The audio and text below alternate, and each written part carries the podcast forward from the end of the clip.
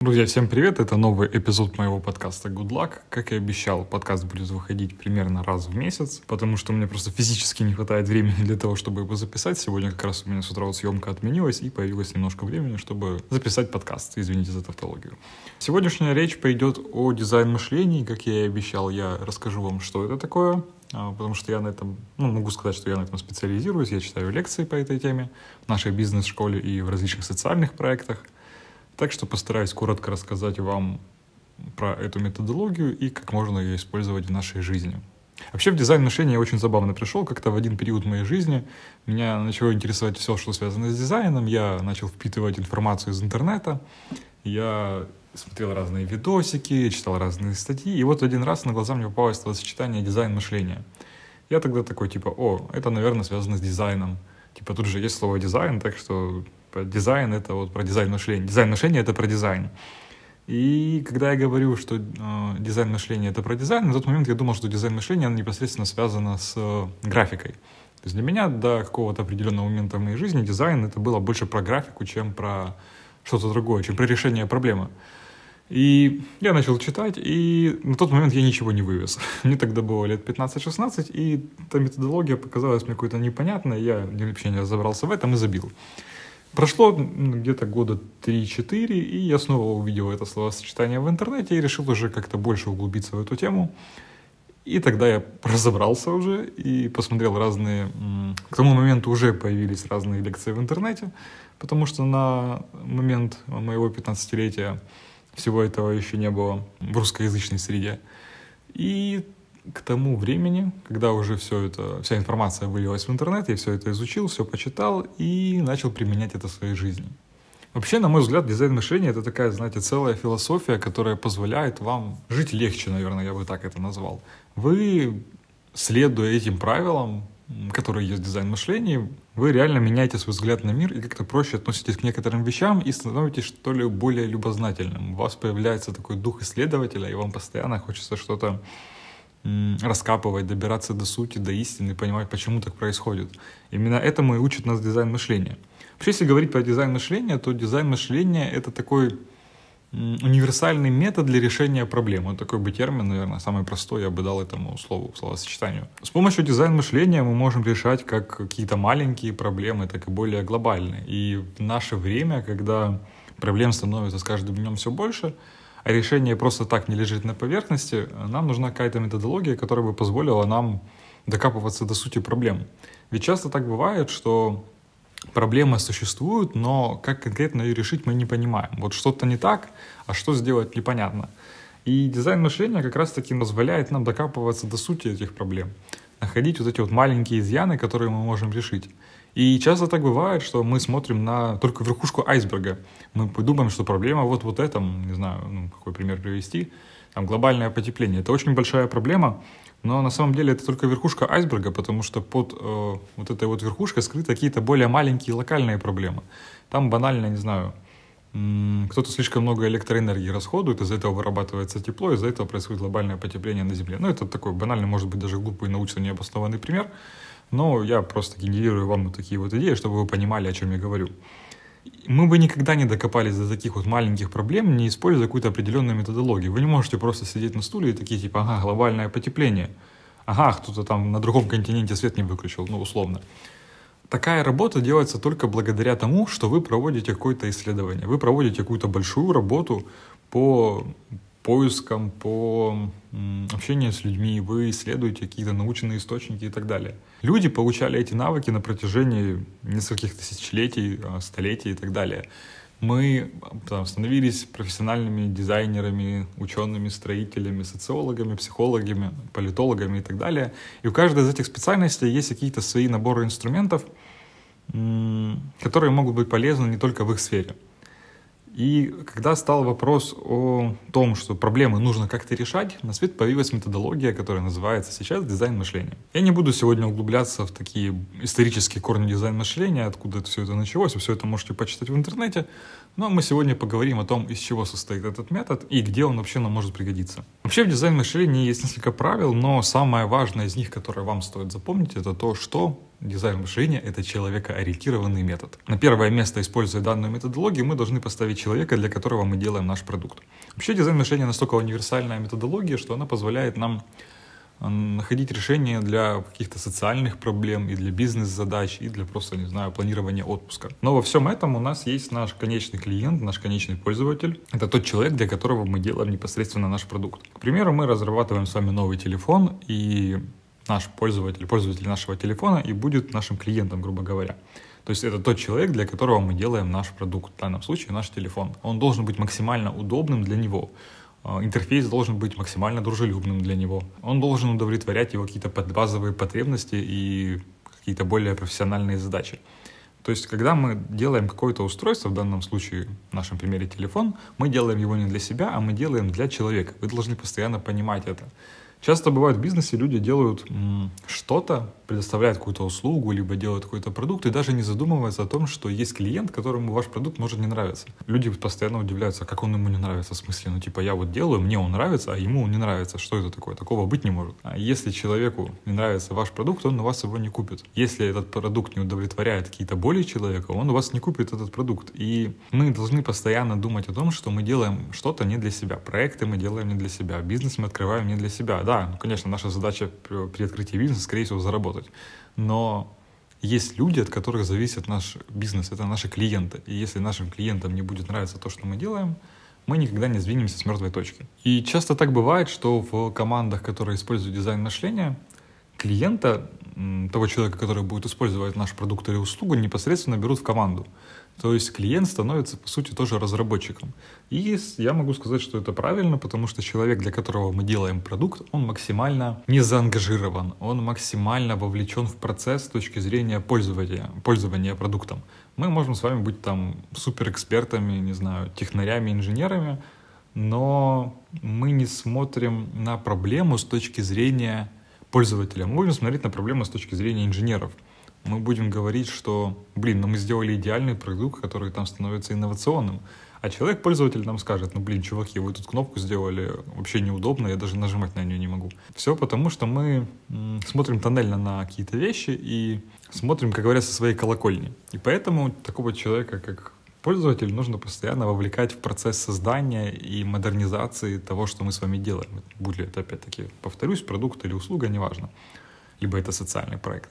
Для того, чтобы что-то улучшать, нам нужен фидбэк от людей. И это еще одна истина дизайн мышления. Вообще дизайн мышления включает в себя несколько этапов. Это эмпатия, это фокусировка, это генерация идей, это прототипирование и тестирование. Каждый из этих этапов вместе, по сути, создают вот этот алгоритм дизайн мышления, по которому, двигаясь по которому мы можем решить проблему. Все начинается с исследования. Первый этап эмпатия подразумевает то, что мы, мы проводим большое такое исследование. И мы начинаем с того, что мы определяем, кто будет нашим конечным пользователем нашего продукта. К примеру, если мы говорим про телефон, то мы должны понять, кто наш клиент, кто эти люди, сколько им лет, чем они увлекаются, что у них болит, о чем они переживают, какие у них потребности, кто будет влиять на их выбор, будет продавать им этот товар и так далее и тому подобное.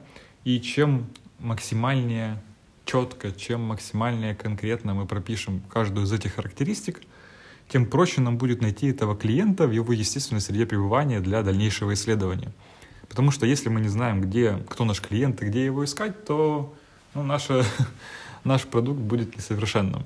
Наша задача продумать все вот эти вот группы клиентов, кто будет пользоваться нашим товаром, кто будет его продавать, кто будет хейтить его в интернете или кто будет его продвигать. Чем больше людей мы наберем на данном этапе, тем лучше, тем более качественный товар мы сможем с вами сделать.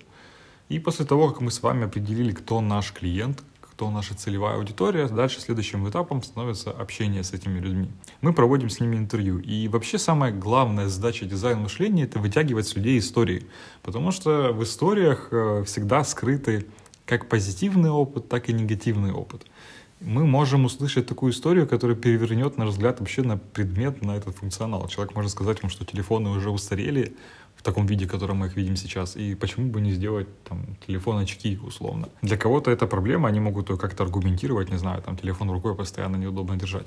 Ну, неважно, это все просто примеры. Только в историях людей мы можем понять, что конкретно мы можем улучшить, либо что конкретно мы можем модернизировать или исправить. И тут самое главное не задавать людям вопросы, на которые они могут отвечать «да, нет». Здесь нужно задавать такие вопросы открытого типа, чтобы человек рассказывал, а, не просто сказал «да, нет», а рассказывал вам на этот вопрос историю. Свою историю жизни, свой опыт эксплуатации. И тогда вы наберете такой, ну, вы будете видеть картину целиком. И таких вот опросов вам нужно, опросов интервью вам нужно будет провести много. И вы всегда должны помнить, что человек никогда вам не скажет, что нужно улучшить. Как говорил Генри Форд, если бы я спросил у людей, что им нужно, они бы сказали лошадь побыстрее. Так и здесь. Если мы спросим у человека, что не так, он нам не скажет. Но если мы зададим ему вопрос, что ты ощущал во время использования, что ты, э, как тебе расположение этой кнопки, удобно ли на нее нажимать, ну и так далее и тому подобное. Какие эмоции ты испытываешь, не знаю, мы с вами разрабатываем, допустим, какое-то приложение для общения в интернете, какой-нибудь новомодный Skype или Zoom, и мы спрашиваем, какие эмоции ты ощущаешь, что бы ты хотел еще, какие, какой бы функционал ты еще хотел, или чего тебе не хватало во время общения с людьми, ну и так далее и тому подобное. То есть вот этот вот этап, он наиболее важен во всем исследовании. От него мы и будем отталкиваться. Первое, мы с вами находим целевую аудиторию, дальше мы с ней общаемся. Следующее, что мы делаем, опять-таки на этапе эмпатии, мы проводим наблюдение. Потому что не все люди нам могут рассказать. Наш мозг устроен так, что некоторые факты из нашей жизни он просто удаляет. Мы делаем с вами много неосознанных действий. К примеру, мы можем прицепить велосипед, припарковать велосипед к дереву. Мы можем м- снять пиджак и повесить его на стул мы можем записать неосознанно пароль на руке. Все это мы делаем ну, на подсознательном уровне, мы уже даже не задумываемся об этом. Это вложено в нас, и люди никогда вам о таком не расскажут. Для этого мы с вами проводим наблюдение. Если мы с вами что-то улучшаем или хотим что-то создать, мы смотрим, как, допустим, этим телефоном, будем уже рассматривать пример телефона до конца, как этим телефоном пользуются другие люди, непосредственно наши клиенты, не какие-то там э, люди вообще, а вот именно наш клиент, которого мы описали там в начале. Мы можем фотографировать, мы можем снимать. После того, как мы увидели какой-то там экстремальный опыт использования, когда человек психанул и разбил телефон из-за того, что он у него зависал, допустим, мы можем подойти и взять у человека еще интервью. Как раз он будет максимально вовлечен еще эмоционально в этот процесс.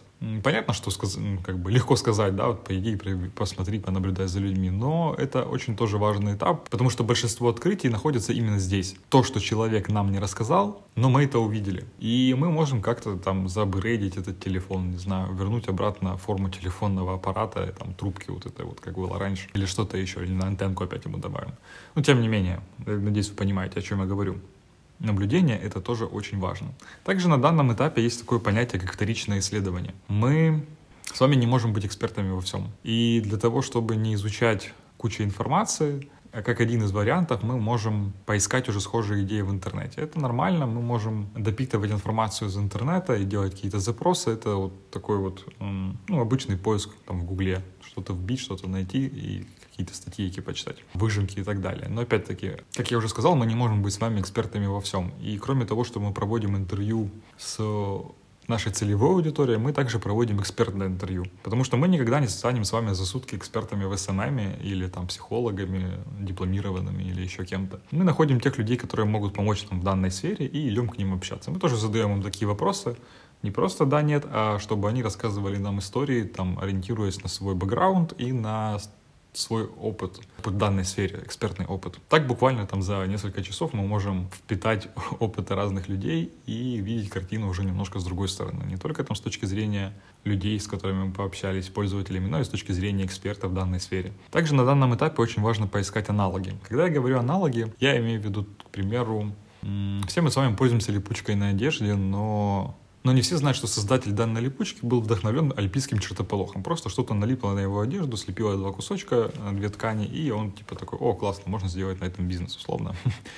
Скорее всего, все это было не так, но вот такая вот история есть. И мы должны с вами понять, что какая сфера жизни может быть э, полезна нам, какие, какие качества есть у того, что мы с вами разрабатываем, и такие же качества есть чего-то другого, и мы можем это перенять. К примеру, там у телефона есть микрофон и у наушников есть микрофон. Мы должны подумать, что мы можем использовать там для улучшения, допустим, микрофона. Или, к примеру, там видеокамера есть вот в нашем телефоне, видеокамера есть там профессиональная видеокамера. Что мы можем взять от профессиональной видеокамеры? Возможно, именно так теперь на наших современных телефонах и появляются там дополнительные объективы. Вот у меня в телефоне два объектива. Один из них это широкоугольный. И ну, долгое время в телефонах был один объектив, и всех это устраивало. Ну, если не считать фронтальную камеру. Но что-то что должно было улучшаться, значит, такая потребность была. Просто так к этому вряд ли пришли там те же Apple, либо кто-то еще. Они провели исследования, и, скорее всего, они там с, увидели тот факт, что люди все больше и больше фотографируют на телефоны, что они хотят от этого устройства больше. И они провели аналогию там с какими-то крупными игроками на рынке, с теми, Canon, с теми же Canon и Nikon, Canon и Nikon, с компанией Canon и Nikon, и посмотрели там самые популярные их объективы, и, скорее всего, там какой-то фишайный объектив широкоугольный, он был там в топе объективов, грубо говоря. И они понимают, что там, ага, значит, у большинства населения мира есть потребность там, в создании широких кадров. Типа, окей, мы перенимаем там эти свойства, получаем, там, дополняем наше устройство. Ну, это на самом деле такой весьма сжатый пример. Давайте так, для еще просто для понимания ситуации я могу привести вам пример. А, допустим, мы с вами разрабатываем пункт скорой помощи, и чем мы с вами будем вдохновляться? Наверное, самым таким классным примером будет либо пожарная служба, либо пидстоп на Формуле 1 когда горящая машина вылетает в бокс, и группа специалистов с э, первоклассным оборудованием за считанные секунды тушат там какой-то пожар э, и ставят машину на колеса, и она быстро едет дальше. Все это происходит за считанные секунды, и это то, что нам и нужно, те свойства, это вот скорость, профессиональность. Это то, что нам нужно, эти свойства, как, к примеру, скорость, профессиональность, мы можем перенять их к нам. То есть скорость, наверное, наиболее важна. Мы можем посмотреть, как люди, люди работают живую на пидстопе и какие-то вот, вот эти движения, какие-то инструменты, возможно, какую-то там манеру поведения перенять на нашу пункт скорой помощи. И вот, вот такие вот аналоги мы должны вдохновляться ими, там, мы должны искать их в природе, либо каких-то схожих сфер. Самое важное определить вот эти вот характеристики, по которым мы будем искать их э, у других, в других сферах. После того, как мы с вами провели вот это вот большое исследование, когда мы пообщались с людьми, сделали кучу фотографий, видеозаписей, у нас появился довольно такой большой массив информации. И, кстати, очень важно, что если у вас есть команда, и вы решаете проблему командно, а не один, делегируйте и распределяйте между собой обязанности. То есть там 10 человек не должно идти к одному эксперту, либо к одной цель, э, группе целевой аудитории. Вы должны распределять, что там один идет туда, другой идет туда, третий там проводит вторичное исследование, четвертый общается с экспертами и так далее. Потом вы просто собираетесь на офисе, и тут уже вступает следующий этап, этап фокусировки. На данном этапе вы вываливаете всю информацию, которую вам удалось найти.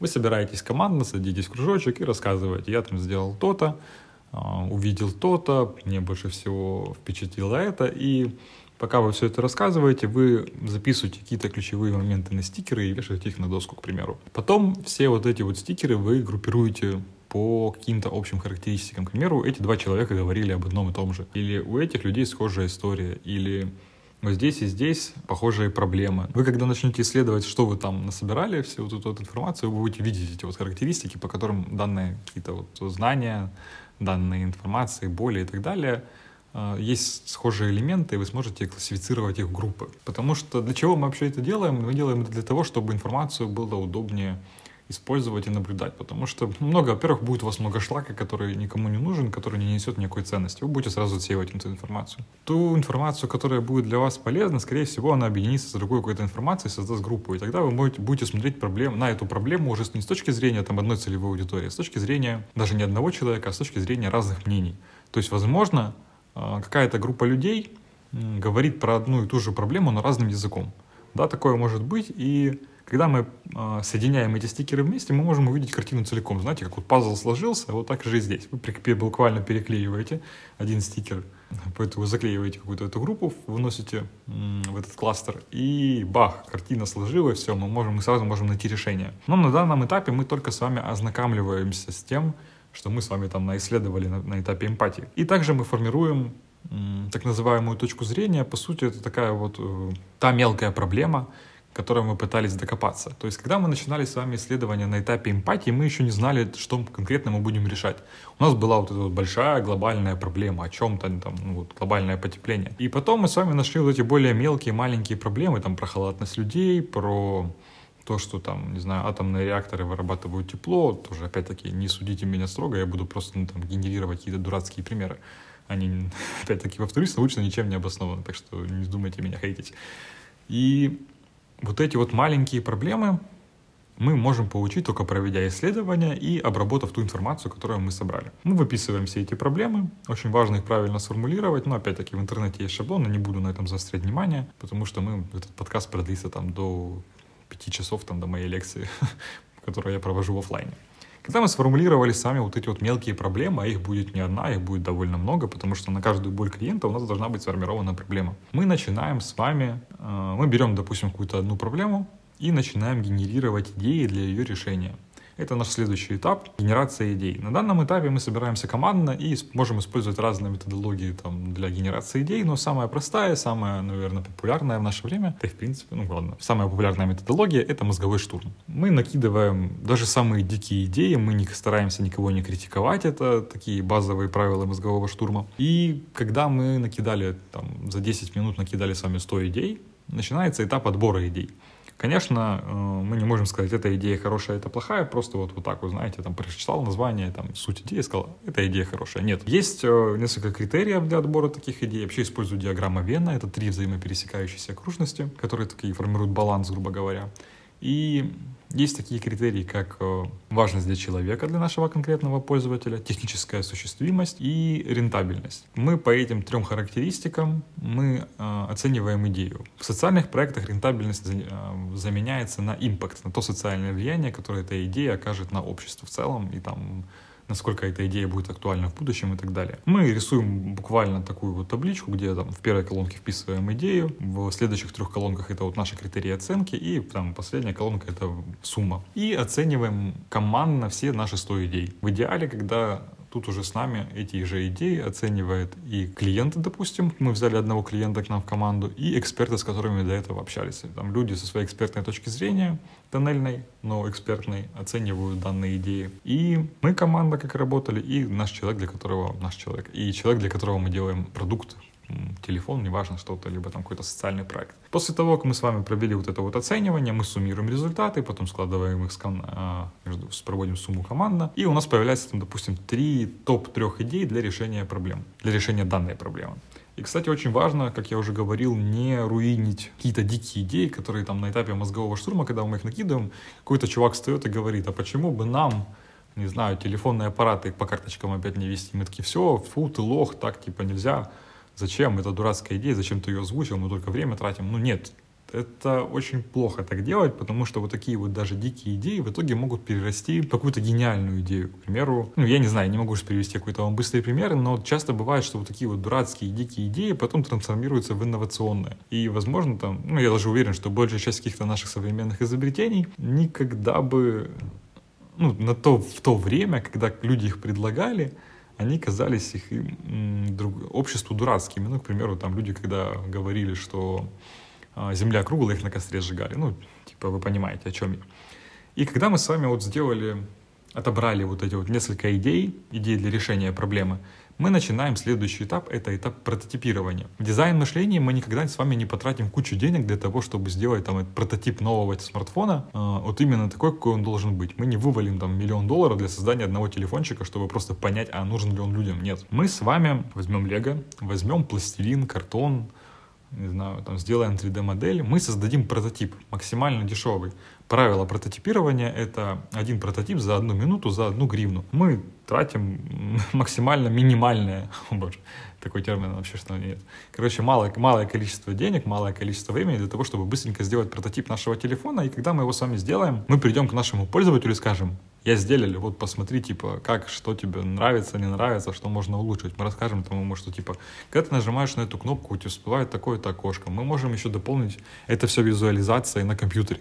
К примеру, мы можем собрать 3D-модель этого телефона, которую там пользователь может покрутить, Либо мы можем сделать видео, где там мы показываем, как будет работать интерфейс нашего телефона, что когда он нажимает на эту иконочку, возникает такое-то окошко, где ему предлагается ввести там свои данные, либо там использовать Face ID и так далее. Мы должны понимать, что не все люди понимают нас, когда мы им что-то рассказываем. Вот я думаю, что даже сейчас вы меня не понимаете, потому что можете что-то что не понимать из того, что я рассказываю, потому что я не визуализирую процесс, я не показываю вам слайды, не привожу какие-то картинки и так далее. Мы часто думаем так, что вот, блин, я рассказал вроде бы человеку про что-то, а он меня не понял, вот он дурак.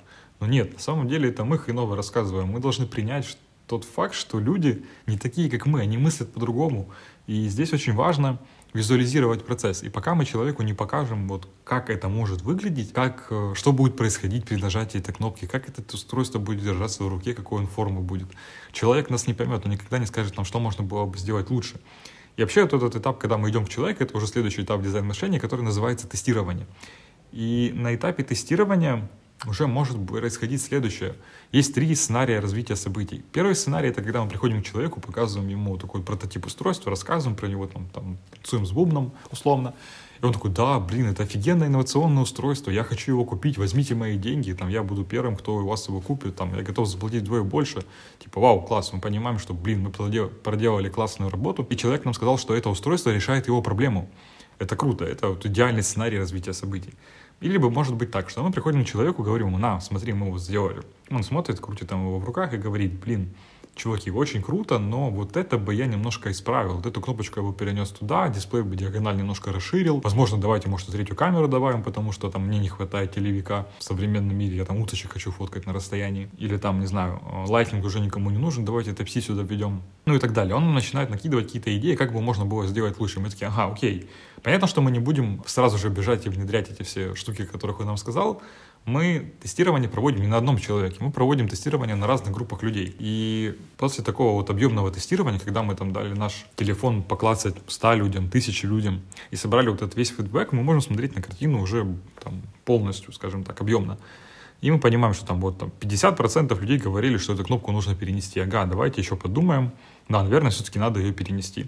И тогда мы модернизируем наш продукт мы не теряем денег, потому что мы не вложили там миллионы долларов для того, чтобы сделать один прототип. Мы вложили там, не знаю, ну 10 баксов для того, чтобы там ну, на 3D принтере напечатать это устройство. Мы быстренько там все подвинули, переделали 3D модель, напечатали новую, пришли опять к людям, дали им типа подержать этот телефон, они опять там покрутили, поклассали, сказали, вау, класс, теперь все классно, типа, давайте в продакшн. Вот это вот второй вариант сценария развития событий. Либо, может быть, третий вариант. Когда мы приходим к человеку, говорим, вот, смотри, мы сделали, и он нам говорит, блин, все фигня, это уже никому не нужно, это не решит мою проблему никогда. И там 60% людей сказали точно так же. И мы понимаем, что что-то мы сделали не так. Мы можем вернуться на этап назад и посмотреть там другие варианты идей, для решения вот этой маленькой проблемы. И переиграть все, вернувшись на несколько этапов назад. И тут мы можем уже с вами все переиграть, вернувшись на несколько этапов назад. Мы можем вернуться на этап, когда мы с вами выбирали идею для решения какой-то маленькой проблемы. У нас были другие идеи, мы можем посмотреть немножко на ситуацию с другой стороны и такие, да, давайте пробуем другой, другой метод. И опять вот это все проходим, опять делаем прототип, опять проводим тестирование, опять собираем фидбэк. Либо мы понимаем, что, блин, ну эта проблема, наверное, вообще не актуальна, там человек нам сказал, что, ну, блин, не в этом была, не в этом была боль, и мы возвращаемся на этап, когда мы с вами вот эти вот боли формировали. И там уже выбираем другую боль, и опять-таки генерируем идеи, прототипируем и тестируем. Либо мы понимаем, что, блин, все это вообще фигня, все это не актуально, и мы там возвращаемся на этап исследования. Дизайн мышления — это такой цикличный и итеративный метод, когда мы с вами постоянно находимся в этом цикле. Мы решили одну проблему, решаем следующую, возвращаемся на начальный этап. Мы дошли до того, там, до тестирования, поняли, осознали, что то решение, которое мы предлагаем, оно не актуально, мы можем вернуться на этап назад, либо на два этапа, либо на три. И многие бизнесмены говорят, что вот такой вот метод, он занимает слишком много времени, вообще это все невыгодно, мы вот сразу можем сделать продукт, уже пока мы проводили эти исследования, бы мы уже зарабатывали там, миллионы долларов. Но нет, чуваки, это так не работает. Скорее всего, вы бы потеряли этот миллион долларов, потому что вы не спросили у клиента, а нужно ли это ему. И, как мы знаем, в современном мире ну, очень мало каких-то инновационных решений, там, тех продуктов, которые бы выстреливали. Такие, как, не знаю, там, Nintendo Wii, Amazon или, там, не знаю, iPhone в свое время первый, там, SE 4. Э, э, на тот момент это были революционные продукты, или там тут же iPod, да, iPod, музыкальный плеер. Сейчас таких продуктов очень мало, и все потому, что люди не, ну, как мне так кажется, это мое субъективное мнение, что люди не используют вот такую вот философию исследования. Там, современным бизнесменам достаточно просто быстро вывалить продукт на рынок, и там уже, ну, будем продавать, будем навязывать, будем использовать там вот эти вот горячие звонки, когда кто-то звонит, тупо впаривает свой товар. Нет, как по мне, я лучше потрачу, не знаю, ну там, ну полгода на исследование и запущусь нормальным продуктом, который будет нужен людям, который люди будут хотеть и раскупать. Если мой продукт решает их боль, их потребность в чем-то, то это определенно плюс. И такой продукт у меня обязательно купят. В этом, по сути, есть суть дизайн мышления. Это методология, которая позволяет нам делать то, что хотят люди, то, что они будут покупать. Или, или решать такие проблемы, которые могут, по сути, изменить мир. И, на мой взгляд, опять-таки, все на моем личном опыте и на моем субъективном мнении. Если бы большинство людей в мире, а особенно тех, кто связан там, непосредственно с властью или с управлением компанией, использовали бы вот такую вот методологию, методологию дизайн мышления с элементами эмпатии, там, сострадания, вот этого вот всего, то ну, нам бы реально было жить легче, мы бы жили с вами в более идеальном мире, где все хорошо, где нет проблем, где продукты, ну, не выпускается какой-то ширпотреб, а есть те продукты, которые решают наши проблемы, там, обычные, бытовые. Возможно, никогда бы не было, там, не знаю, вещей, которые, ну, тупо никому не нужны, но они есть, и мы их зачем-то покупаем. Ну, вот это вот все, короче, это все, опять-таки, тоже тоже отдельный философский, отдельный философский разговор. Моя задача сегодня была рассказать вам коротко о том, что такое дизайн мышления и, возможно, заинтересовать вас в дальнейшем его исследовании. Есть э, очень классная компания IDEO, я советую погуглить ее в интернете. Это компания, которая занимается решением проблем, наверное, я бы так это назвал. У них есть много офисов в мире, и они реально занимаются тем, что решают проблемы. К ним приходят там, ну, абсолютно с разными запросами. К примеру, там, построить новое крыло больницы. Или у них там был пример с компанией, которая продавала велосипеды, у них упали продажи. Почему? И компания IDEO проводила эти все исследования, и они используют именно методологию дизайн мышления. Это уже, по сути, такая целая большая корпорация, которая решает проблемы. У них реально это выходит, это круто, на самом деле. Когда читаешь их какие-то истории успеха, ну, ты понимаешь, что это реально мощный инструмент. И если вы бизнесмен, либо собираетесь, ну, хотите стать бизнесменом, либо хотите приносить пользу обществу, либо просто хотите постичь эту философию, я бы так это назвал. Почитайте чуть более подробнее, пишите мне вопросы, я буду с радостью на них отвечать. Любую социальную сеть, там Инстаграм, Фейсбук, Телеграм. Я готов ответить на все ваши вопросы по дизайну мышлению. Понятно, что я не могу вам за полчаса рассказать там всю свою большую лекцию, научить вас использовать эти инструменты, но мне бы хотелось, чтобы вы просто поверили в эту методологию, потому что это реально работает. Это то, что я не знал там пять лет назад когда мы, я запускал там свой первый бизнес, и когда мы запускали там наш хаб, допустим, а, мы совершили кучу ошибок, я теперь понимаю, что мы могли, мы могли бы их избежать, если бы мы тогда уже внедряли эту методологию в нашу жизнь. Сейчас мы используем этот метод в абсолютно разных сферах, начиная от бизнес-направления, заканчивая какими-то социальными проектами. Во всех этих вот направлениях мы используем дизайн мышления для того, чтобы сделать наш продукт более качественным. Надеюсь, друзья, я смог вас мотивировать на изучение данной методологии. Спасибо, что были со мной эти полчаса, наверное, или 40 минут. Я не совсем понимаю, сколько я записывал, сколько в итоге выйдет. Я буду немножко, наверное, резать свой подкаст. Подписывайтесь на мои социальные сети в Инстаграме, Фейсбуке, Ютубе. Кстати, я постоянно ну, стараюсь сейчас более активно э, работать над своими видео, снимать новые видео для вас. И параллельно мы снимаем еще дополнительный контент на канал Халабуды. Мы сделали его на Ютубе и туда тоже выкладываем разный контент, начиная какого-то образовательного и заканчивая развлекательными разными штуками. Поэтому, друзья, подписывайтесь, ставьте звездочки в подкастах разных. Я, допустим, очень топлю за Apple подкасты, потому что я вижу это как основную платформу, но также мои подкасты вы можете найти и в Google подкастах, и на Spotify, и еще где-то я не совсем понимаю, куда выкладывает та программка, которой я пользуюсь, она, получается, я заливаю подкаст в нее, а она распространяет его уже по разным сервисам. Но для меня все равно приоритетным остается Apple подкасты, поэтому я буду очень благодарен вам за комментарии и вот эти вот звездочки, потому что именно они выводят подкаст топ. Я буду стараться, возможно, более часто его записывать. Но пока что времени, к сожалению, не так много. Сегодня мне просто повезло, и поэтому я решил вот записать для вас подкаст. Ладно, не буду разглагольствовать, я могу нести всякий бред очень долго, поэтому спасибо, что прослушали данный подкаст. Вдохновляйтесь, изучайте дизайн мышления, задавайте вопросы. Всем хорошего дня. Пока.